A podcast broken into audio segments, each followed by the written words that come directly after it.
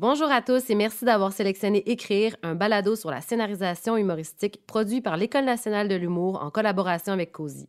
Cette deuxième saison de huit épisodes a été enregistrée en mai 2021. Cette série a été rendue possible grâce à la contribution de Netflix. Dans cet épisode, Martin Matt, qui connaît un immense succès sur la scène, nous partage comment il s'est lancé dans l'écriture de séries télé avec les Beaux Malaises et les Beaux Malaises 2.0. Sans avoir de technique d'écriture particulière pour la scénarisation de séries télévisées, il explique pourquoi il croit beaucoup au fait d'avoir sa propre couleur et de miser sur son unicité afin de se démarquer. Bonne écoute!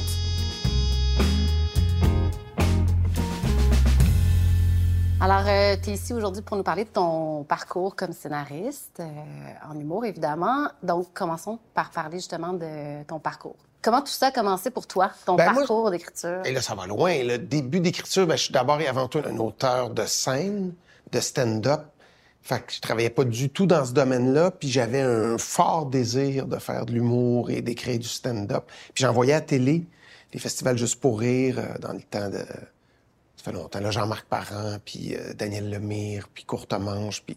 Ça, je te dis, ça bouillait, puis fallait que ça sorte. Puis je me rappelle, j'avais un petit appart dans Villeray, et j'ai sorti des feuilles, je me suis mis à écrire des numéros sans savoir que j'allais faire ça un jour. Et voilà, je racontais des, histoires sans trop savoir comment écrire, parce que ça reste un métier complexe, mais que n'importe qui peut faire. Tout le monde peut pas bien le faire, mais tout le monde peut écrire. T'écris ce que t'as à écrire. Et j'ai commencé à écrire des histoires que je trouvais drôles. Et ça a commencé comme ça, avant l'école de l'humour. Tu dis que tu commençais à écrire des histoires que tu trouvais drôles. Ouais, des histoires que je raconte. Je suis un conteur, donc je contais des histoires à mes amis, je contais des histoires à. Je travaillais de- pour mon père dans l'usine, je racontais des histoires. Puis je trouvais ça drôle et je les ai mis sur papier sans trop savoir comment écrire, jusqu'à m'emmener savoir que l'école de l'humour existe. Et ça, ça concrétisait parce que venant d'un milieu où euh, mon père avait une. euh, ma mère travaillait dans l'enseignement, dans psychologie, mon père avait une entreprise, donc le milieu artistique, on connaissait pas ça chez nous. Fait que je savais pas comment commencer, comment comment faire de l'humour, où jouer, je vais-tu au théâtre Saint-Denis, comment je, sais pas comment. Alors j'ai su que l'école de l'humour existait, qu'il y avait quelques bars où on pouvait essayer des numéros de stand-up. Fait que je me suis inscrit à l'école de l'humour, je me suis présenté dans un bar pour présenter un numéro. Elle m'a demandé mon démo à l'époque. Je savais pas c'était quoi un démo. Fait qu'elle m'a dit, tu te filmes quand tu fais une prestation. Fait que j'ai dit, ben, je fais pas de prestation. Elle m'a dit, si tu veux te prendre, faut que je vois ce que tu fais. Fait que j'ai- emprunté une caméra à mon père, je me suis filmé chez moi dans mon appartement. C'était assez minable. Et je pars la caméra moi-même, je vais me placer, puis je fais quelque chose que j'ai écrit, qui a pas aucune technique d'écriture. Fait que ça, ça a été vraiment mes débuts, débuts. Puis ça m'a mené à une audition à l'école de l'humour et c'est là que j'ai commencé à écrire. Il y a 25 ans et plus à l'école de l'humour, chaque semaine, fallait écrire un numéro d'humour. Et ça, ça a été très, très formateur parce que tu le présentes devant les étudiants, on est une douzaine, et les profs. Puis étant très orgueilleux, ben, je voulais pas me planter. Fait que t'écris, t'apprends les techniques de voir comment provoquer un rire dans ton écriture, d'être le plus, le plus fin, le plus efficace possible, le moins de mots possible pour le plus d'efficacité possible. Ça, c'est à l'école de l'humour que j'ai appris ça. Donc, ça vraiment, ça, c'est vraiment les débuts auteurs de stand-up euh, à l'école de l'humour. Donc, on parle de stand-up, mais aussi euh, d'écriture de, de, de, de scène et aussi pour euh, la télé, la fiction, Oui. etc. On pourrait y revenir. Mais tu parles beaucoup des techniques, tu sais, j'ai appris. Ouais. Donc, ça peut être rigolo aussi de comparer ce que tu faisais avant d'avoir certaines techniques. Ben, des fois, je trouve ça heureux de pas avoir de technique, tu sais, parce que quand j'ai commencé à écrire pour la télé, j'avais aucune technique de- d'écriture de, télé. Je connaissais pas ça, puis je savais pas si j'étais capable, puis si je pouvais le faire. Et ça a fonctionné. Dans le fond, ce que ça prend, c'est une unicité, tu sais, que tu écrives un roman, un stand-up ou une série télé, ça prend ta couleur, ton unicité. Fait que quand tu connais rien, il y a de quoi de beau là-dedans, parce que t'écris à ta façon, t'écris tes choses, t'écris euh, moi, je me rappelle, il y a des profs à l'école qui me disaient, là, t'as pas de gag.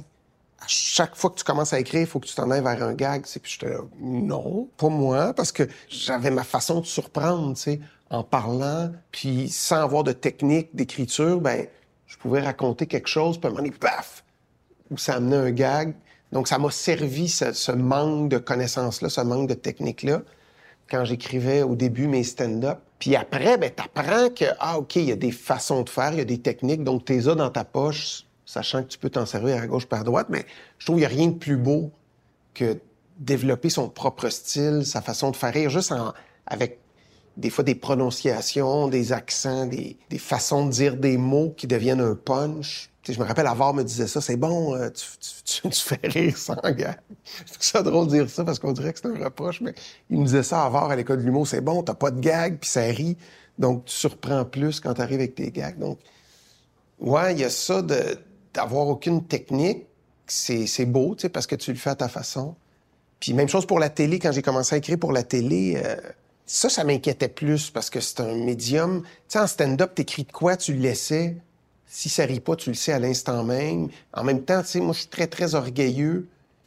Puis je répète beaucoup, beaucoup, beaucoup avant de faire mes affaires sur scène. sais. Fait ça, ça fait que je me, je me plante moins. Je produis moins, mais tu sais, je suis pas un humoriste qui arrive avec 10 euh, pages, puis il essaye, puis ah, mes 8 qui marchent pas, j'en garde deux. Moi, j'essaie je garde 80% 90% de ce que j'essaie parce que je le travaille beaucoup, beaucoup, beaucoup. Il n'y a pas de bonne technique quand tu écris, tu sais. C'est ça qui est trippant parce que il y a comme une norme quand tu écris pour la scène que tu écris un numéro, tu l'essaies, tu gardes ce qu'il y a de bon, mais tu, peux écrire. Le dernier show, j'ai écrit une heure avant de l'essayer. Je l'ai répété beaucoup, beaucoup, beaucoup. J'avais parlé avec Yvon Deschamps, puis il me disait qu'il faisait ça dans le temps, puis pas parce que c'était bon dans le temps que c'est plus bon aujourd'hui avec l'époque des bars où tu écris un petit numéro, tu le laissais, euh, mettons, tu as 8 minutes, tu en gardes 6, tu réécris un 5, tu en gardes 4. Ben, c'est la méthode la plus connue, mais pourquoi pas écrire une heure puis garder 52 minutes ou 44 minutes? Ou... Fait que c'est très technique ce que je compte là, mais c'est beau de savoir qu'il n'y en a pas de technique. sais. Je suis sûr qu'André Sauvé fait pas la même chose que Louis-José Houd, puis Bellefeuille fait d'autres choses, puis moi je fais d'autres choses, puis ça marche. sais. Fait que ça, c'est ce mais ce que je dis là, ça m'a pris des décennies avant de d'oser ces affaires-là, oser faire. OK, je vais répéter une heure avec un répétiteur. Puis quand t'es un humoriste d'expérience, ben t'écris du stock puis tu le réécris. Puis à force de le réécrire, c'est comme si t'entends la foule, t'entends le public rire. Fait que tu te trompes de moins en moins. Donc c'est impressionnant. Ben, en tout cas, je parle pour moi, là, mais c'est impressionnant de savoir comment tu peux écrire. Des fois, je parlais avec des jeunes, ils me disaient comment tu peux tester une heure. Mike Ward me disait, voyons, moi, je, je mourrais, je serais mais non, ça se peut, tu sais, en répétant beaucoup, en se connaissant, c'est comme si tu savais que tu as un intérêt soutenu. De temps en temps, tu as des gags qui marchent plus que tu pensais, puis il y en a qui marchent moins. Mais ça, c'est quelque chose que j'ai découvert avec les années. Puis pour la télé, ça me stressait plus. Ça me stressait plus parce que c'est comme un. L'échec est foudroyant si ça marche pas. Tu sais, de, montrer une émission de télé qui est mal écrite puis qui marche pas, c'est, c'est vraiment quelque chose. Fait que ça, j'ai pris je me suis mis à écrire encore une fois sans rien connaître de la télé, malgré que je n'avais fait, puis je n'ai beaucoup consommé, mais je savais pas comment écrire. Je me rappelle, pendant que j'écrivais mes premiers épisodes des Beaux Malaises, j'avais entendu Jeannette Bertrand dans l'auto en entrevue qui disait quand écris, ça prend un plan, comme si tu bâtis une maison. Tu sais où tu t'en vas. Si tu n'as pas de plan, ta maison va être tout croche. Puis moi, j'ai pas, j'ai aucun plan. là, j'ai fait, je suis en train de me planter. J'avais appelé à Var, j'avais dit, hey, euh, sais, des fois, j'écris des épisodes, j'ai aucun plan, puis il a dit, garde, ça marche, là. Fous-toi-en, t'as ta méthode à la sienne, chacun a la sienne. Fait que même chose que pour le stand-up. J'ai des émissions des beaux malaises où j'ai complètement mon plan. Je sais où je m'en vais. Je me rappelle, j'avais un épisode sur... Euh, j'ai un personnage de Fabien Cloutier qui joue mon frère d'un beau malaise, puis euh, il y avait de la misère à un peu inspiré de la vie, d'avoir de l'affection, d'avoir des, contacts, d'avoir des relations intimes. Fait j'avais comme tout mon plan décrit puis l'émission a super bien marché. Puis il y en a d'autres, j'ai une scène, j'écris. Ça, il y a de quoi de beau aussi, l'écriture en fiction. Quand tu te mets à écrire, des fois, tu dis, OK, je vais écrire sur, euh, je sais pas, moi, l'amitié avec mes, mes chums au tennis, puis on s'en va en camping, puis je vais écrire telle affaire. Et là, tu te mets à écrire, puis tu te surprends à... L'écriture t'amène à des places où tu n'aurais jamais pensé à aller. Puis il faut faire confiance à ça, puis y croire, puis s'amuser. Fait que ça, c'est une autre affaire que j'ai appris en télé, puis pour ma petite histoire à moi, je l'ai écrit. J'ai voulu tourner l'émission avant que ça existe. J'ai fait un pilote avec Robin Aubert, qui est un ami, un réal, un acteur que j'aime beaucoup. Puis j'ai fait un 8 minutes chez nous, avec une équipe vraiment de base, une équipe, euh, un peu comme ici. Vraiment, c'est les débuts de... Et, euh, et on était comme 5-6, on a tourné ça chez nous, puis je voulais voir si ça se pouvait, si ça marchait. Puis quand j'écrivais des stand-up, sans le savoir, il y avait comme une espèce de, de prémisse à écrire des émissions de fiction. J'écrivais des stand-up. Je parlais à mon père, ma mère arrivait. tu te dois d'être extrêmement précis quand tu as plusieurs personnages, tu es en stand-up, tu es tout seul, tu parles à une foule, puis là, ton père parle, faut qu'il soit placé, faut qu'il ait une voix ou une intention, ta mère, elle parle, faut que ça soit clair, faut pas que la foule fasse, voyons, qui parle. Donc, ça m'a comme amené, quand je me suis mis à écrire de la fiction, puis j'étais avec ma blonde, puis mon enfant, puis ça m'a aidé à ça sans le savoir, là, à l'époque. Donc, je me suis mis à écrire ça. Quand je l'ai tourné, après ça, je l'ai vu à l'écran, j'ai fait parce que je voulais parler à la caméra, je voulais parler au faire de la fiction, est-ce que ça se peut te casser tout ça? Ça aussi c'est notre affaire, tout est possible, tu sais. Tout est possible si tu veux avoir un micro, si tu veux... il y a rien donc il faut juste que ça marche, tu sais, il faut que tu, tu, checkes si ça marche. Moi ça marchait, j'y croyais. Fait qu'on l'a présenté à TVA avec le petit, le démo que j'avais tourné, puis ils ont tripé. Puis après ça, ben je me suis fait confiance. C'est le fun aussi avoir un. Moi, personnellement, un... moi, j'écris tout seul. J'écris mes premières versions seul. Puis j'ai un collaborateur qui est François Havard depuis toujours. Puis ça, c'est ultra précieux. Je souhaite ça à tout auteur, n'importe qui qui écrit. Ne serait-ce qu'il écrive avec, qui collabore, qui brainstorm, parce que tu tellement seul quand t'écris, tu doutes. C'est vraiment difficile, tu sais. T'écris, puis t'es rendu à 7-8 pages. C'est 25 pages, une demi-heure d'humour. Fait que quand t'écris tout seul, puis tu te trouves drôle, puis tu le relis, puis c'est un peu moins drôle, puis tu le relis, puis c'est plus drôle. Puis là, tu fais, c'est correct d'avoir quelqu'un en qui tu as confiance, qui comprend ta vision aussi, parce que t'as beau être le, meilleur auteur, le meilleur scénariste, le meilleur acteur, ça se peut que tu saches pas si c'est bon en le lisant, tu sais. D'avoir cette humilité-là de... Moi, des fois, je lis des scénarios, puis je suis pas sûr c'est bon. Puis peut-être ça va être très, très bon. Puis fait d'avoir quelqu'un comme Avar qui le regarde, qui te rassure, puis qui te dit c'est très drôle, c'est bon. Donc moi, ça m'encourage et qui te corrige aussi, qui t'enligne. Fait que ça, c'est des choses de mon métier de scénariste que j'ai appris, que j'ai conservé, puis ça a fait que ça fait 20, 27 ans que c'est lui. Là. Mais si c'était pas lui, il faudrait que ça soit quelqu'un d'autre parce que j'ai vraiment besoin d'un regard extérieur dur et sévère et juste pour m'aider à, à grandir et à écrire encore mieux que ce que j'écris, même si c'est difficilement possible. Est-ce que c'est difficile de, faire lire ces textes? On, passe de ah, c'est drôle en leur lisant c'est un peu moins drôle. Finalement, c'est vraiment drôle? Il y a comme un doute qui s'installe puis une objectivité qui, perd un peu de son. Est-ce que parfois c'est ah, François, c'est quelqu'un qui te connaît bien, mais si c'était d'autres personnes? Je le fais très peu, moi, à peu près pas parce que, ben, un, pour me protéger, là, tu sais, si quelqu'un, parce que, tu sais, je suis quelqu'un de, je pense qu'il faut être très confiant pour faire de la scène, pour être un lead dans un projet télé, mais c'est aussi fort, en tout cas dans mon cas, l'insécurité de l'autre bord, tu sais, le doute quand j'écris. Donc, de faire lire ça à gauche pas à droite, quelqu'un qui me dirait, ah, je suis pas sûr, je comprends pas tel... Même des fois, ça arrive parce qu'il y a quelques personnes, des fois ma blonde, mon gérant, François Roson, Vincent Gagné, qui produisent les beaux malaises. Euh, si François me dit, c'est pas clair ça quand tu dis telle chose ou telle affaire dans telle scène, ça me coupe les jambes? Puis je ah, c'est mal écrit, c'est pas clair. Mais ça prend une confiance énorme, justement. Moi, c'est comme ça que ça marche. Parce que faut que tu y crois, tu sais, au bout de tes affaires, vas-y, crois-y, fais-toi confiance. C'est les plus beaux projets, parce que si tu es conseillé par 6, 7, 8, 10 personnes, le diffuseur, moi, je n'y arriverais pas. Je serais pas capable dans mon métier d'auteur puis de scénariste, si j'avais plein de petits conseils, enlève ça, fais attention à ça, mets ça. Des fois, je parle à d'autres auteurs qui me disent j'ai le producteur, j'ai le, diffuseur, j'ai le conseiller artistique.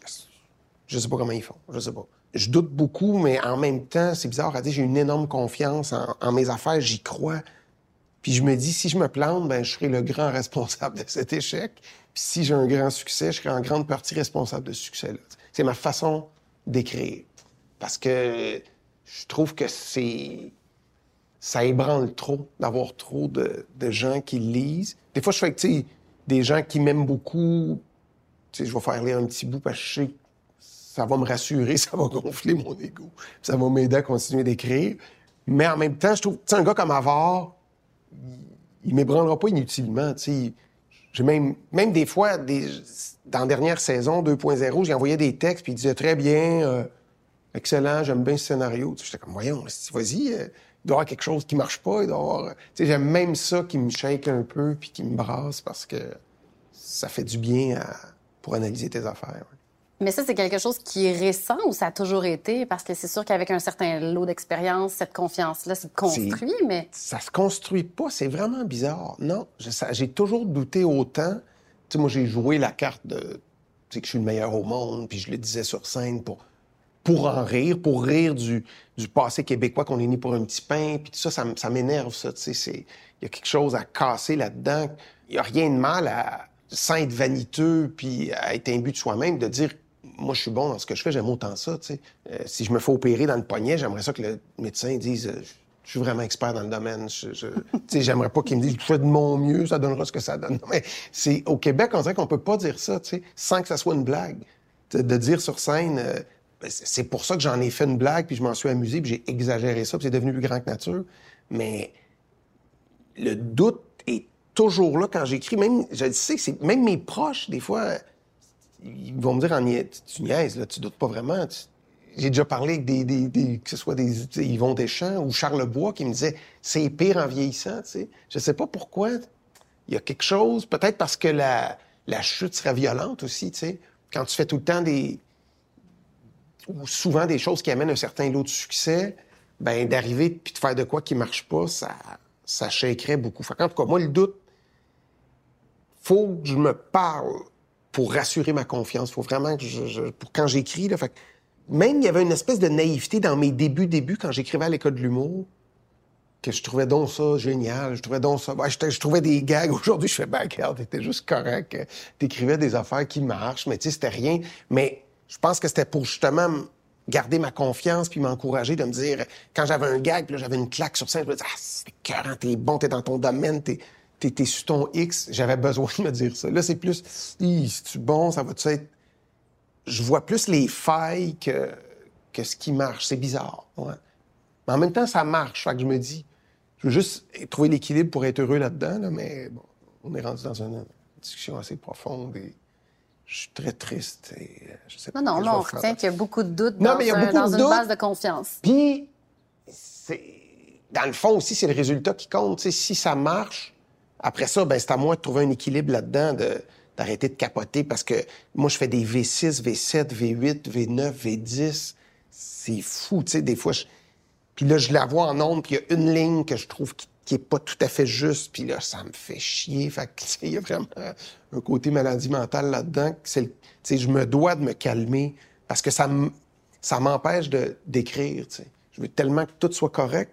Fait que c'est pas juste une qualité, ça reste un défaut aussi parce que là, tu tu t'empêches d'écrire des bonnes choses. Fait ça, de trouver l'équilibre là-dedans, de m'amener, se faire confiance, d'écrire. C'est quelque chose que je me suis fait dire dans mes... Écoute, là, je remonte début, début, début. Là, c'était Guy Lepage qui m'avait appelé pour une émission Besoin d'amour. C'est un talk show qui n'a pas été longtemps en ondes. Puis j'écrivais des petites affaires, puis je, doutais tellement. Puis il y avait, je pense qu'il s'appelait Pierre Meunier, qui était le frère de Claude Meunier, qui était script éditeur. Puis à un moment il m'avait poigné par les épaules, il m'avait dit Hey, fais-toi confiance, là t'es bon, c'est bon ce que t'écris. J'ai douté tellement.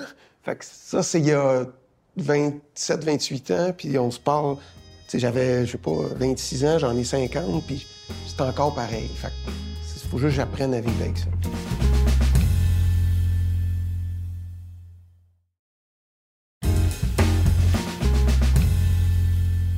ton inspiration vient d'où? Parce qu'à un moment donné, il faut du matériel, il faut être capable de Bien, à la base, quand j'ai commencé, ça venait tout simplement de ce que je vivais. Euh, ça n'a pas tant changé, je te dirais. Ce que je vis puis ce que j'observe. C'est sûr que là, à un moment donné, quand tu écris 10 épisodes d'une demi-heure pendant trois ans de fil, tu peux pas te fier juste à l'anecdote que tu as vécue dans ta journée.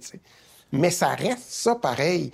L'étincelle à part de quelque chose que j'ai vécu. si j'écris pour la télé, si je me fie à la dernière saison des Beaux Malaises, je, je me suis séparé d'envie me suis de ça. Mais après, bon, mais pour écrire 10 demi-heures, j'observe des couples qui séparent, des discussions que j'entends, des comportements de couple, euh, des enfants, ce qu'ils me disent. Après ça, avec les amis, quand on parle avec les amis, comment eux autres voient ça, comment un voit ça dramatique, l'autre voit ça léger, comment... C'est vraiment ça, tu es à l'affût tout le temps. Et quand, quand je me mets à écrire, avant, j'avais un calepin sur moi là, quand j'avais 25, 26 ans. Puis si j'avais une joke, me venait dans je l'arrêtais sur le bord de la route, puis je l'écrivais. je me suis dit, OK, ça, je suis chanceux, c'est tellement précieux, un gag qui marche, que je vais l'écrire parce que je sais pas s'il va m'en venir d'autres. Fait que j'avais, j'ai fait ça pendant je sais pas combien de temps. J'ai comme trois calepins, je les ai encore. Jusqu'à un moment donné me faire, de me dire, voyons, quand t'écris, c'est ton métier, puis t'as un talent là-dedans, les gags, ils viennent, tu c'est la même chose d'un beau malaise. J'écris et je sais, ça reste comme un musicien qui écrit des tunes, ça reste un talent, l'humour. Des fois, j'ai l'impression que l'humour, il est, il est pas considéré de façon aussi noble qu'un autre art. Ça, des fois, ça me fatigue parce que c'est vraiment un art d'être capable d'écrire puis d'entendre où ça va rire. C'est quand même quelque chose de dire j'écris, là, ça part à rire fort. Là, ça va être un petit rire parce qu'ils savent pas qu'il y en a un autre, paf, qui arrive là. Tu sais, c'est, c'est beau d'avoir ce talent-là, puis de, de, de le travailler, puis de le préciser, parce que ce qu'on se fait souvent dire quand on fait du stand-up, ou même de la télé, c'est Hey, c'est merveilleux. Tu sais, toi, tu arrives sur scène, tu comptes tes affaires, ça rit. Euh, Encore aujourd'hui, j'ai gagné un prix récemment, ça riait, puis on m'a dit Hey, t'as improvisé de quoi sur scène quand t'as dit ça? J'ai pas improvisé de quoi. J'ai travaillé fort. J'ai réfléchi, j'y ai pensé dans le char, je l'ai écrit chez nous, ça marchait pas, je l'ai réécrit et je l'ai fait sur scène, puis ça rit. Mais vu que c'est de l'humour, puis on parle, ça a l'air facile et naturel, contrairement à une pièce de théâtre mise en scène, où ça va être très noble, un auteur de théâtre ou de roman ou de quelque chose de dramatique, mais vu que ça fait rire, c'est comme moins euh, considéré comme un grand art, mais c'est très important pour moi. Moi, dans ma tête, dans mon cœur, c'est un grand, grand art. Ce que Will Ferrell fait, ce que Seinfeld fait, ce que Dave Chappelle fait, ce que Bill Murray, euh, Adam Sandler, ces gens-là, tu sais, la culture américaine que j'ai beaucoup regardée. Puis ça me dérange pas tant parce que les gens l'apprécient beaucoup, puis on a un grand succès en humour. Mais il y a quelque chose, si je dis le fond de ma pensée, j'ai vraiment l'impression que tu n'auras jamais un film ultra drôle qui va gagner euh, euh, meilleur film de l'année. Puis pourtant, c'est quelque chose qui est dur à jouer, c'est dur. Le drame aussi, mais en même temps, c'est quand même facile de s'imaginer une situation qu'on a, qu'on a souffert quand on joue, puis de jouer la tristesse, mais de provoquer un rire. Tu moi, j'ai vu des grands acteurs, des grandes actrices le faire, j'ai vu des grands acteurs, des an- grandes actrices pas être capables tu d'être sur le plateau. OK, il est pas capable de. Euh, c'est correct, je le fais. Mais non, fais-les avant, parce que là, t'auras pas de rire si tu dis tel mot. Ah, OK. C'est, tu chirurgical, le rire. Donc, pour moi, c'est un art ultra noble, ultra grand, ultra beau. Puis quand c'est bien fait, je trouve ça. euh, je- moi, je le peaufine depuis que je suis né sans m'en rendre compte. L'humour, je fais tout en humour. Je, je cruise en humour. Je, je- passe mes messages en humour. J'insulte en humour. Je, Fait qu'il y a quelque chose de très, très, euh, très, très important. Puis ça se transmet dans l'écriture. Tu sais, quand t'écris, euh, c'est ça. Puis d'écrire pour la scène, c'est une chose. Puis après ça, écrire pour la télé, c'est autre chose. C'est t'as une autre profondeur, t'as, une- pas le public dans ta main avec qui tu joues dans la salle, puis tout ça. là. C'est vraiment une, une histoire que tu montes. T'écris pour l'équipe, t'écris pour le talent des autres, t'écris pour la caméra aussi. Tu sais que ça va être drôle parce que ça va être filmé d'une façon qui arrive de quoi en arrière. euh. donc, c'est... J'aime pas quand on écrit, puis c'est trop... euh, tu sais, c'est un gag d'écrit visuel, puis là, tu mets la caméra dessus. Moi, ça me turn off totalement. Mais quand ça arrive dans ta shot, dans tout ce qui se passe, ça, je trouve c'est un autre talent d'écriture aussi.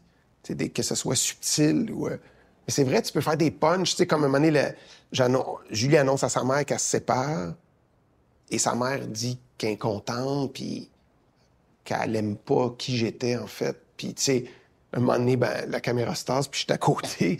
C'est quand même le fun de faire un gag avec la caméra. Tu sais, là, tu dis, OK, les gens vont pensent jamais que je suis là. Puis je fais des... Tu sais, on a fait une shot de loin d'avant, précis, précis, pour voir que je suis pas là.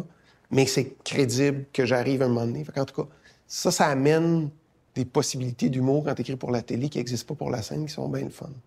En fait, tu as l'air très conscient que l'écriture, c'est pas tout de l'écrire que ça soit beau sur papier. Tu es très conscient de la dynamique de réalisation. Donc, il y a un travail, j'imagine, de collaboration énorme au niveau de cette. euh, et, tu sais, des formats qui changent, etc. tout ça.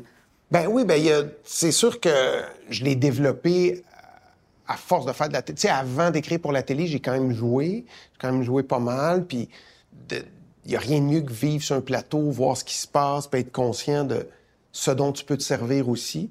Fait que euh, c'est sûr que ça prend un, réalisateur qui, qui embrasse tes textes, qui les aime, qui, qui fait qu'on... Moi, ça prend une grande, grande collaboration dans ce que j'écris. Je pourrais pas donner mes textes puis faire vas-y réalise-le puis euh, je peux pas parce que des fois c'est tellement organique que si lui le voit d'une autre ou elle le voit d'une autre façon, euh, ça marche pas. Ça prend une collaboration totale. si quelqu'un me dit ben moi c'est ma vision, ben je peux, on peut pas travailler ensemble, c'est sûr, c'est impossible. C'est fait qu'avec Francis Leclerc qui avait fait les trois premières saisons des Beaux Malaises, je me suis assis avec lui. Il avait jamais fait ça. Lui, d'habitude, il prend le texte, il fait sa vision, mais là, je dis, moi, je connais rien là, dans le réel, mais en humour, c'est ma force. Fait que si je veux que la, personne soit vraiment fâchée, il faut qu'elle soit vraiment fâchée parce que, si le comédien ou la comédienne le joue d'une façon, puis que ça va pas dans l'énergie que moi j'avais écrit ou j'avais pensé, je sais qu'il y aura pas de rire. C'est drôle parce que justement, moi, je suis calme, puis elle est fâchée. Fait que c'est, c'est tous des petits détails. Euh, ça doit être dur pour un auteur qui est qui, écrit et qui, qui, joue pas dedans et qui. Moi, en tout cas, ça me sécurise d'être là, tu sais, de. Parce que quand je joue, tout le monde joue, là, je suis assis, mais j'écoute tout, le temps. Là, je regarde comment Julie joue parfait, c'était ça que je pensais. Pat, oh mon Dieu, c'est encore mieux que ce que je pensais, c'est merveilleux. L'autre va ah non, c'est pas ça. Non, non, non, non, non.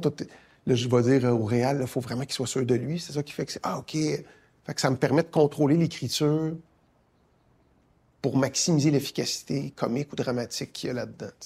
Donc, si tu jouais pas dans, nécessairement dans, les projets que tu tu voudrais être présent Je pense que j'essaierais de réaliser, ouais. Je pense que j'essaierais ça. Soit ça ou de... Tu sais, il y en a pas beaucoup ici, là, en France, ils appellent ça un showrunner ou aux États-Unis. Ils sont sur le plateau. Tu as, le réalisateur, puis tu as le showrunner qui, lui, s'assure, ou les grosses productions canadiennes anglaises, ils ont ça aussi, là il s'assure que les textes sont respectés. Puis tu sais, au Québec, c'est tellement un petit marché que on n'a pas ça. Mais quand je suis allé à Paris, ils ont fait les beaux malaises à Paris. Puis là, je voyais, tu as le réal, tu un showrunner qui, qui, lui analyse les textes. Qui... C'est quand même le fun. En même temps, des fois, ça fait peut-être trop d'étapes, mais c'est ça que je ferais. Ouais. Je pense que j'aimerais ça être là. Euh, ou à la limite, t'écris de quoi, puis t'es détaché un peu. Mais tu sais, quand tu joues dedans, tu le produis, tu le réalises. c'est sûr que tu veux être sûr que que ta vision soit respectée parce que tu penses que c'est ça qui marche. Tu sais. ouais.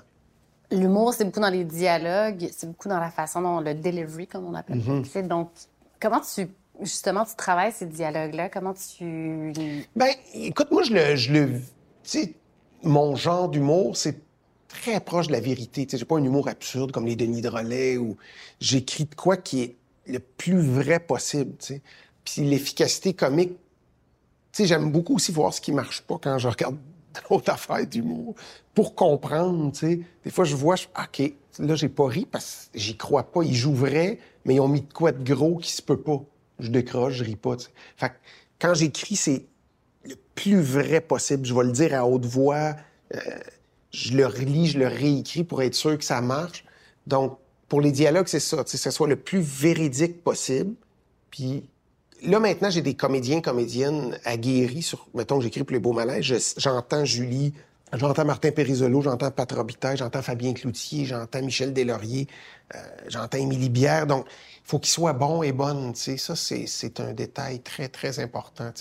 Puis quand ils sont bons et bonnes, puis qu'ils prennent le texte, je, je parlais de Pat Robitaille, il va prendre le texte, puis des fois, il va l'amener j'avais même pas pensé de le jouer de même, puis c'est encore meilleur que ce que j'avais écrit. Fait que ça, c'est des cadeaux euh, merveilleux. Puis en général, le staff des Beaux Malaises, c'est ça. C'est encore meilleur que ce que j'avais souhaité. Fait que moi, j'ai juste à écrire le plus efficace, le plus vrai possible. Puis eux autres, ils jouent bien, puis ça marche. Voilà. Qu'est-ce qui fait qu'un personnage est fort? Qu'est-ce qui fait qu'un personnage est fort? Euh... Ben, tu sais, ça part, un, du talent, puis deux, mais avant ça, ça part des textes. C'est fou pareil. Hein? C'est juste ça. Moi, je trouve que les auteurs... Tu sais, je peux pas croire que... On...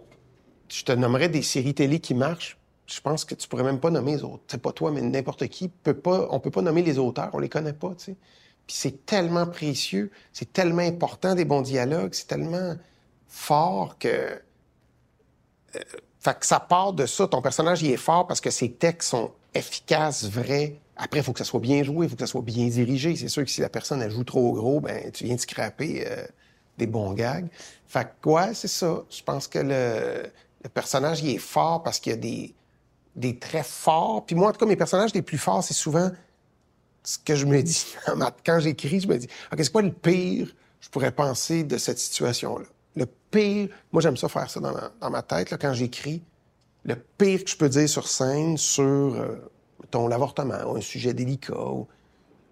Je pense au pire qui serait l'horreur. Puis là, je me dis, OK, jusqu'où je peux aller puis que ça passerait? fait que j'écris de même.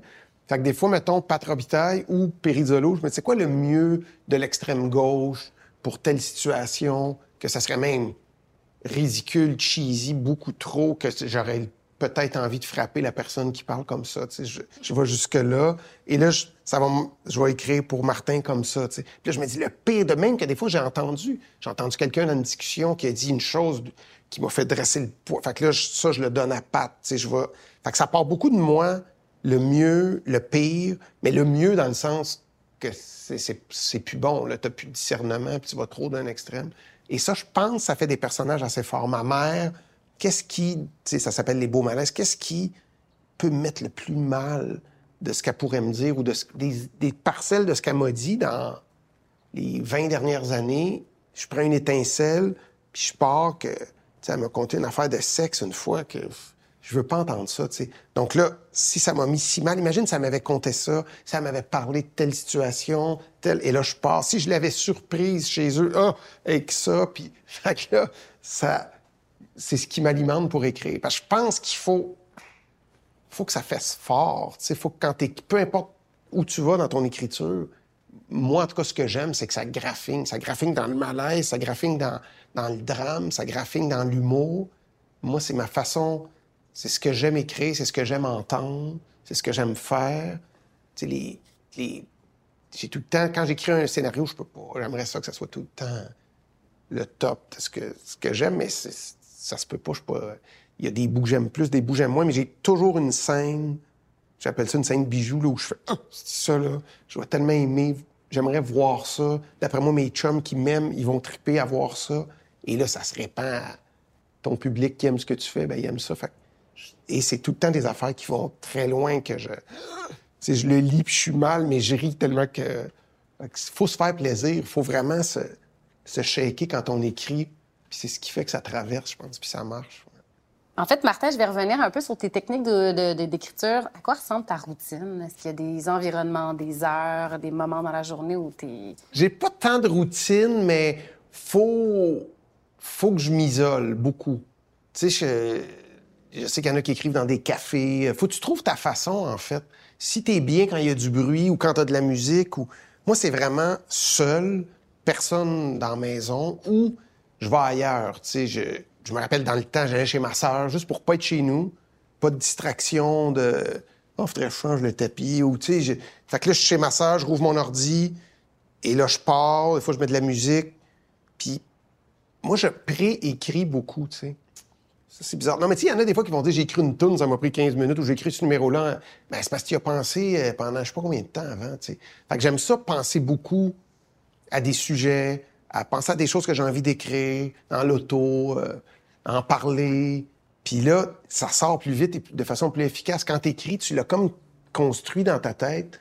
Ça, j'ai, ça m'a pris du temps avant de comprendre ça, là, ce que je te dis là. C'est parce que je, je savais pas. Tu sais, des fois, je disais, mon Dieu, ça a bien été aujourd'hui. Hey, ça a été pénible. Ben ouais, mais ça a été pénible parce que tu t'avais pas préécrit dans ta tête. Mon rituel, c'est ça. C'est d'essayer d'y penser avant. Malgré que quand t'as beaucoup, beaucoup d'écriture à faire comme une série télé, ben là, t'as pas le choix. Faut que ça sorte à un moment donné. Mais encore une fois, je fais des brainstorms. Tu je vais, je vais appeler des, des François Havard, Benoît Pelletier, euh, des euh, Adib euh, On s'assoit, puis je dis, voici de quoi j'ai envie de parler d'un beau malaise. Puis on sort, on parle du sujet. Moi, je prends des notes. Des fois, ça me donne rien. Des fois, ça me donne plein d'idées. Puis j'ai toujours ça quand je vais écrire. J'ai toujours ça à côté de moi. Des fois, j'arrête, je manque de jus. Je me mets à lire mes notes. Parce qu'il faut que tu t'alimentes, tu sais, quand... C'est ça mon rituel, c'est d'avoir du... Soit y penser beaucoup, avoir des petites choses, m'isoler tout seul. Puis c'est fou, la satisfaction de... Quand j'écris, quand ça sort, mettons, que ce soit pour la scène ou pour la télé, là, des fois, revenir à la maison, je me rappelle, ma fille était petite, là, puis elle me disait... euh, Comment ça a été, papa, aujourd'hui? Puis j'ai écrit ça pages. Puis elle faisait, ah ouais, c'est-tu beaucoup, ça? Ah oui. Avec la même voix? Ouais, elle a une voix. Ma, ma fille, elle a une, une corde vocale. C'est parce qu'elle a été opérée. Puis elle a une corde vocale en métal. Puis euh, avec l'humidité, euh, ça fait comme de la, de la corrosion. Puis euh, c'est ça.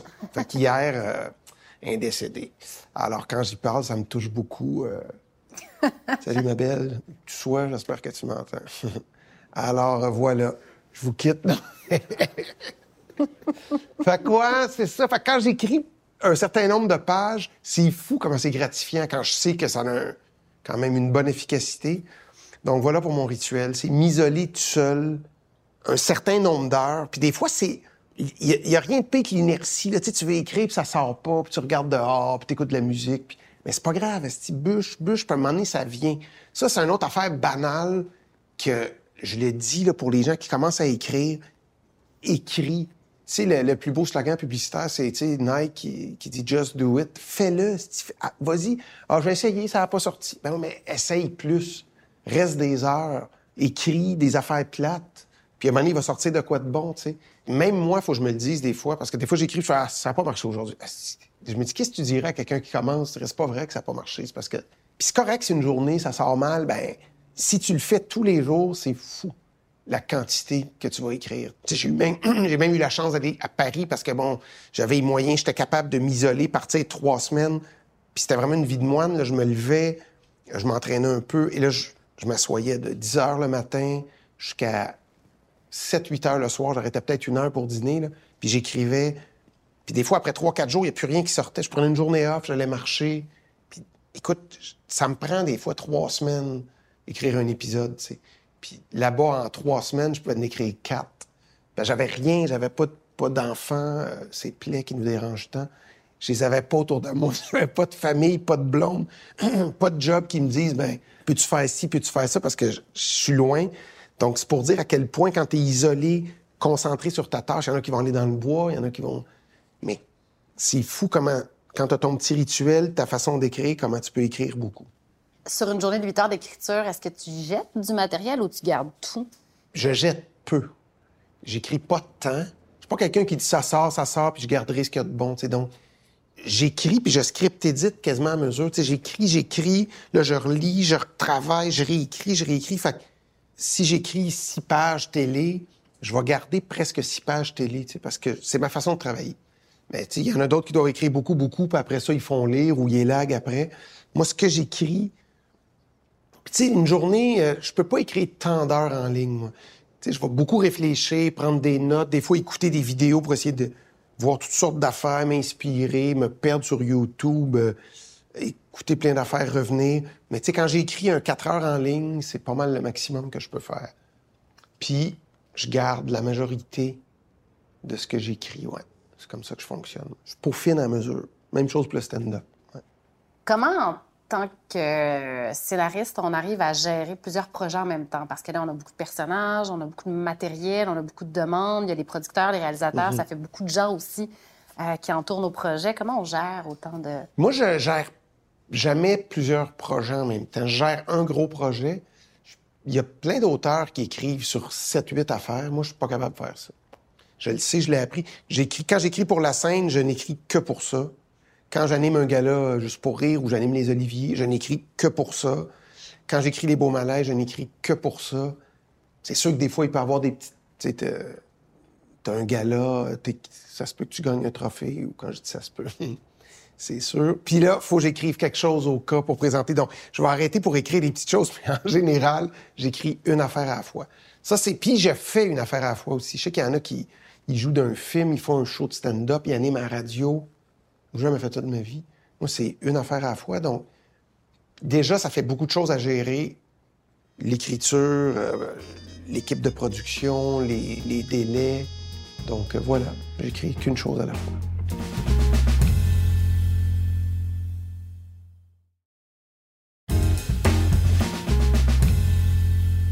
Puis au niveau de la bon, de l'inspiration, du matériel, etc., comment on fait pour se réinventer? Parce qu'à un moment donné, bon, euh, on parle beaucoup toi en particulier, c'est ce qui se passe autour de toi qui t'inspire. Donc, les personnages, évidemment. Ben, qu'est-ce qu'on fait pour se réinventer? Je ne le sais pas, de un. Ça, ça serait ma première réponse. La deuxième, c'est. Moi, je pense, aussitôt que tu es proche de toi, tu as ton unicité, tu es unique. Mettons, si je parle du stand-up, c'est comme ça que tu te réinventes, tu évolues, toi, en tant que personne, avec ce que tu vis, avec ce que tu lis, avec les gens que tu rencontres, les discussions que tu as, ce dont tu t'inspires. Puis ton écriture, elle va évoluer, tu sais. Yvon Deschamps, je me rappelle, il, a tellement eu une carrière incroyable. Il nous a donné, ils ont comme décidé qu'ils étaient comme tannés de m'entendre, tu sais, qu'ils ont fait, bah là, c'est pas mal tout le temps la même affaire. Puis et ça l'a tué. Il était comme 8 ou 9 ans sans être capable de faire de scène. Puis là, je me suis dit, bon, ben, il n'y aura pas beaucoup de monde qui viendra me voir, mais c'est tout ce que je suis capable de faire. Je réécris un autre show. Et là, c'était, c'est du génie. On s'est ennuyé de lui. Parce que c'est ça, des fois, c'est juste. Il évolue avec lui, avec son regard sur la société. c'est comme ça qu'on se réinvente, tu sais. Après ça, ben, tu vois, moi, les beaux malaises, j'avais peur de le refaire parce que j'avais l'impression que je me réinventais pas. J'avais écrit trois saisons, c'était fini. Puis là, j'avais vécu une séparation, j'observais qu'il y avait un couple sur deux qui se séparait à peu près autour de moi. C'est comme banal, mais en fait, c'est tout sauf banal vivre ça. Fait que je trouvais ça comme intéressant d'explorer ça. Puis j'avais jamais été là-dedans, donc il y a plus de drame dans l'humour, évidemment, quand tu vis une séparation, tu as des enfants, tout ça. Puis j'avais peur de, de me répéter. Fait que j'ai comme hésité. Puis là, je me disais, avec, bon, je pourrais peut-être le réécrire dans complètement un autre univers. Puis c'est Avoir qui fait, les personnages sont forts. Je vois pas pourquoi tu te priverais de ça. Ça va être efficace. Puis là, j'ai fait, ouais, OK. Puis j'avais une grosse, quand je parle du doute, je doutais. Comment ça va être reçu? Ça va Puis pourtant, c'était très, très différent, les sujets abordés, la façon dont on l'abordait. Puis ça a été super bien reçu. Ça a été un gros succès. Fait dans le fond, il faut se faire confiance. faut pas non plus euh, s'empêcher d'écrire parce qu'on a peur de se répéter. Du stand-up, euh, il y a une limite à se réinventer. Tu euh, racontes des histoires sur scène. Fait ben, moi, quand je vois Dave Chappelle qui fait ses histoires, que je le vois il y a 20 ans ou aujourd'hui, je trouve ça aussi bon. Parce que c'est son regard de gars de, de 30 ans, de gars de 40 ans, de gars de 50 ans sur ce qui se passe. Donc, c'est ça. Je pense qu'en se réinventant, c'est de rester allumé à ce qui se passe, à s'informer, lire, écouter des affaires, s'enrichir de la discussion des autres, des opinions des autres. Puis c'est comme ça, quand tu écris, que tu te réinventes, je pense. Ouais. Est-ce que c'est plus facile d'écrire pour de la fiction que pour euh, du stand-up? Non. Moi, je pense que c'est aussi dur l'un que l'autre. Le stand-up, il faut tellement que ce soit efficace de façon humoristique, là, c'est fou. Soit un énorme intérêt soutenu quand tu parles à, la foule puis euh, aux gens qui sont là, puis faut que ce soit très drôle, tu. Le stand-up, c'est fou, t'as pas de marge, c'est il y a pas de, encore une fois, il n'y a pas de normes. Il y a des humoristes qui, ah, faut que je fasse rire aux 30 secondes. Faut, on s'en fout. C'est super intéressant pendant une minute trente ce que tu dis, puis tu pas de rire, c'est correct aussi. Tout le monde va te suivre. Mais ça prend une efficacité d'écriture. C'est là que ça prend le plus d'efficacité. C'est ça le plus dur, pour l'efficacité comique. Après ça, pour la télé, je trouve ça tout aussi dur parce qu'il faut que ça soit bon pendant une demi-heure ou pendant une heure. Donc, ça devient... Euh, très, très, très difficile aussi. Fait que je sais pas qu'est-ce qui est le plus dur l'un dans l'autre, mais c'est, même si c'est le même métier, c'est deux métiers différents. Des fois, je pense à des affaires, puis je me vois pas le compter sur scène. Je me vois faire une scène télé avec ça, ou film, parce que là, la série puis le film, c'est pas mal semblable. Puis des fois, je pense à quelque chose, puis je me dis, OK, il y a rien qui peut à côté quand je vais le raconter, puis en parlant aux gens, puis en les regardant. Fait que je sais pas, je pense que c'est aussi dur l'un que l'autre. Puis il faut, faut vraiment être exigeant envers soi-même, puis rigoureux pour que ça marche. Moi, c'est dur écrire. Tant mieux s'il y en a qui sont capables d'écrire, puis c'est facile. Moi, c'est dur. Dur, mais gratifiant. Mais c'est dur, c'est dur. Ça, comme je te parlais tantôt, l'inertie du départ, c'est tellement facile d'écouter la télé, puis de prendre ta tablette, puis de regarder des affaires. Fait, faut vraiment que tu te fasses violence, faut que tu restes assis. J'avais déjà entendu, je pense que c'est une auteure, Marie Laberge, qui avait dit « Je m'oblige à rester assis tant d'heures par jour », et c'était beaucoup d'heures. Parce qu'elle sait que ça va venir qu'à sortir un moment donné. Mais c'est ça qu'il faut faire. Il faut s'obliger. C'est dur, là. C'est comme si, c'est pas, pas à la guerre, là. C'est pas si dur que ça. Mais il faut quand même traverser cette, cette inertie-là du, goût de rien faire, de s'évacher, d'être paresseux, de regarder des bébés. Puis euh, après ça, ça vient, ça sort. Puis c'est très gratifiant et très, très... Ça apporte beaucoup de bonheur. Ben, en fait, euh, on va parler justement de, du milieu de l'humour qui évolue, certes, le milieu aussi des formats télévisuels, euh, web, etc. Tu sais, la plateforme en soi. Euh, c'est comme deux questions en une, mais l'humour, d'une part, a beaucoup évolué dans les dernières années, dans les 20 dernières années. Est-ce que tu peux me parler, en fait, de la différence entre ton type d'écriture, peut-être il y a 20 ans, versus le Martin qui écrit aujourd'hui? Ben, c'est sûr que je suis plus conscient de plusieurs enjeux sociétals, puis de un souci de, je fais attention à ce que je dis, mais j'espère, je souhaite avoir une certaine intelligence dans certains propos, tu sais, de vouloir, d'avoir une conscience. Quand je commençais à écrire pour le stand-up, je faisais rire et je réalise qu'à l'époque, je me faisais du bien aussi. Il y a une espèce de thérapie là-dedans. De, j'ai souffert de quelque chose, je vais le raconter. Les gens vont rire, ils en ont sûrement souffert eux autres aussi. Donc, ils, vont en rire, ça leur fait du bien, tout le monde est heureux. C'était très bien, c'était ça. Là, quand tu écris pour la télé, puis tout ça, tu peux dire, OK, il y a quelque chose qui se passe dans la société, ça n'a pas de sens, le nombre de, cas de violence conjugale, de, de conjoints violents, de c'est tous des monstres que tu vois à télé. Pourtant, c'est pas des monstres. Si je connaissais ce gars-là, tu sais, t'entends, c'était mon voisin, il était bien fin, toujours avec cette voix-là, un peu nasillarde. Puis, euh, t'entends des... Fait que bon, ça, c'est un exemple que je, avant, j'aurais pas fait, mais là, je me dis, OK, si tu vas écrire, mettons, c'est la violence conjugale. J'ai fait de... Là, je fais des recherches, tu sais, de qu'est-ce qu'on fait si j'apprends que si un de mes amis était violent, euh, là, c'est quoi les comportements des hommes violents? Je parle à un responsable à la police de Montréal de est-ce qu'ils ont des patterns? Oui, ils ont des patterns. Ils, cassent la confiance de la personne, ils l'isolent, ils enlèvent leurs amis, ils vont critiquer des petits comportements, comment appeler les serviettes, comment couper les champignons, comment... Ah, là, je prends ce bagage-là, je l'écris pour faire rire, pour... Donc, il y a quelque chose dans l'écriture, aujourd'hui, que j'aime beaucoup, là, tu dis, OK, je peux-tu apporter... En même temps, quand j'ai commencé, je pensais vraiment changer la société. j'avais écrit un numéro sur mon frère qui, qui ont ramené à la vie plusieurs fois.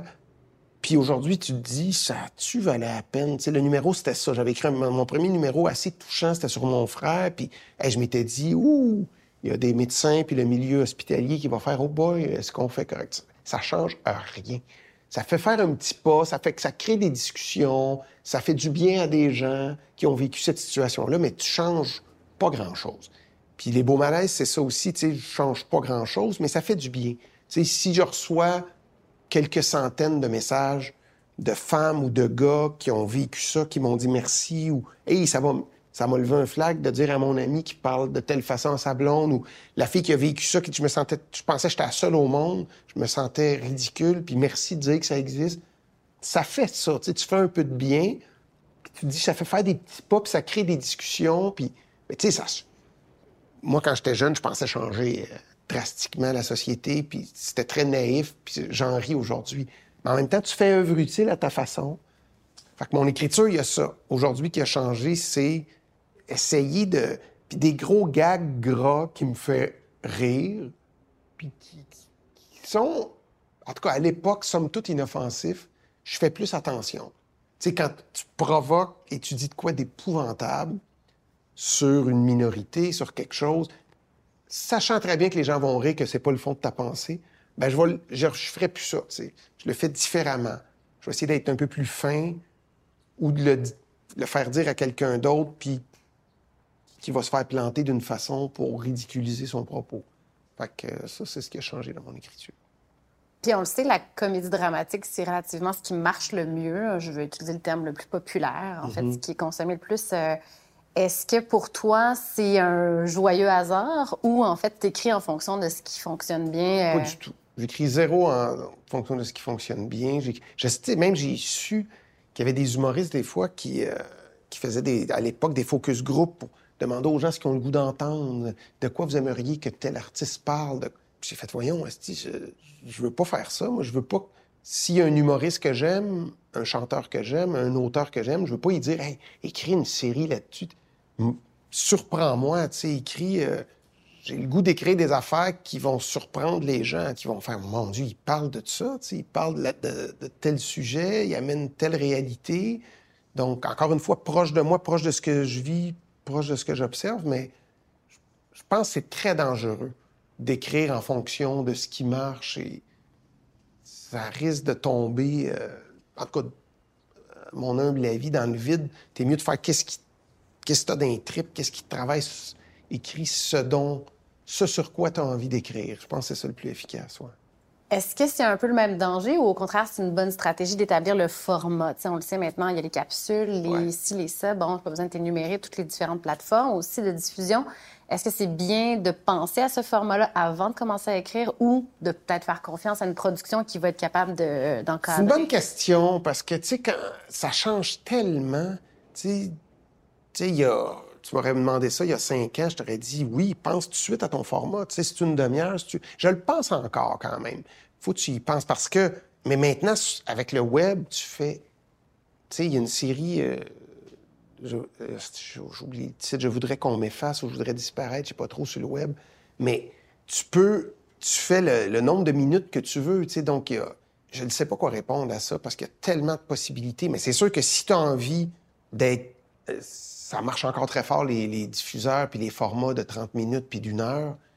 Tu sais, des fois, je lis. J'ai lu récemment le projet de quelqu'un qui voulait que je donne un coup de main, un jeune auteur, puis il y avait comme 38 pages. Puis j'ai fait, c'est quoi ton format, tu sais? Ah, que c'est des demi-heures, mais c'est 24 pages une demi-heure télé, c'est 23 pages, 25 pages, pas 39, tu sais, 40 sur ça. Fait a fait, ah, ouais, fait c'est une bonne question. Je pense que oui, tu te dois savoir où tu t'en vas parce que après ça, c'était un heureux, problème pour lui parce qu'il y avait du, moins bon stock, je trouvais. Fait que je me disais, regarde, ramène ça, garde ce qu'il y a de meilleur. Fait que, ouais, je pense que ça doit être bon de savoir où tu t'en vas avec ton projet quand tu écris. Mais ce qui est le fun, c'est de savoir que tout est possible. Tu peux écrire des, minutes, des cinq minutes, des demi-heures, puis euh, ça peut trouver sa, sa, voie. Puis, euh, de ton côté, ça ressemble à quoi tes prochains défis? Ben, le prochain défi, ça va être d'écrire encore, je pense, soit pour la télé ou soit pour le cinéma, mais peut-être peut-être j'essaierai d'écrire des heures. J'ai jamais écrit ça. Fait que ça serait peut-être ça, écrire, euh, comme je disais, ça doit être un... Moi, c'est 24 pages à peu près, là. Fait que ça doit être un, un bon défi d'écrire le double, d'écrire 48 pages. Puis de garder cette efficacité comique-là, mettons, je pense au Beau Malaise, dans un autre projet complètement différent, je trouve que ça serait un beau défi. C'est rare des heures où tu as du drame et où c'est très, très drôle aussi. Parce que la comédie, ça marche. Je me contredis dans ce que je vais dire. Je pense que ça marche parce que c'est une demi-heure. Je pense que les bougons marchaient parce que c'était ce format-là. À l'époque, la petite vie, les beaux malaises, ça marche parce que c'est une demi-heure. Parce qu'on me disait soit ça devrait être une heure, c'est trop court. Ben, c'est un compliment, ça. Parce que si tu trouves ça trop court, ça veut dire que tu aimé ça tout le long. Mais j'aimerais ça me contredire puis essayer d'écrire des heures qui marchent aussi fort en humour. Ça serait ça mon défi. Ou écrire un film. Ça serait dans les futurs projets. Mais là, si tu te mets à faire des heures, est-ce que ça veut dire qu'il y a de la place pour les autres scénaristes en humour, les jeunes qui finissent l'école? Est-ce qu'il y a de la place pour eux? Je pense pas. Je pense qu'il n'y a plus de place si je suis là. Je pense que. Mais il y a de la place pour l'admiration, tu sais, qui me regarde, puis qui. Ça, il y a de la place. Puis qui me disent qu'ils m'aiment. Mais oui, il y a toujours de la place. Moi, quand j'ai fait l'humour, quand j'ai fait l'école de l'humour, c'était en 95. Et je me rappelle, il y avait une émission qui s'appelait Enjeu à Radio-Canada, qui était venue nous interviewer, puis qui avait dit que là, vous venez d'atteindre. Il n'y a jamais eu autant d'humoristes. Et pensez-vous qu'il y a de la place pour vous, tu sais? Puis j'avais fait l'entrevue, je me rappelle, j'avais dit, ben, il y a toujours de la place pour le talent, pour quelque chose de bon. Puis, ouais, mais là, il y a tellement d'humoristes. Et j'ai vu cette émission-là, une, autre production, qui posait les mêmes questions en 2003. Là, euh, il y a-tu. Et il en sort tout le temps. Autant des scénaristes que des humoristes, que des acteurs. Il y a de la place pour une proposition intéressante qui est proche de toi, ton unicité, qui va être. Fait qu'il y a tout le temps, tout le temps de la place pour un bon projet. Puis en termes de conseils pour euh, ces gens qui, qui, veulent euh, écrire. écrire? Ben, le conseil banal, c'est crois-y, fais-toi confiance, écris, puis ça va marcher. C'est ça, il faut, à la base, c'est tellement solitaire, là, quand t'écris, t'es tellement seul, crois-y, crois à tes affaires, puis ça va faire son chemin, puis écrit, travaille, c'est dur. c'est le seul conseil que je peux te Merci d'avoir écouté ce balado. Le projet Écrire est produit par l'École nationale de l'humour grâce à la contribution financière de Netflix.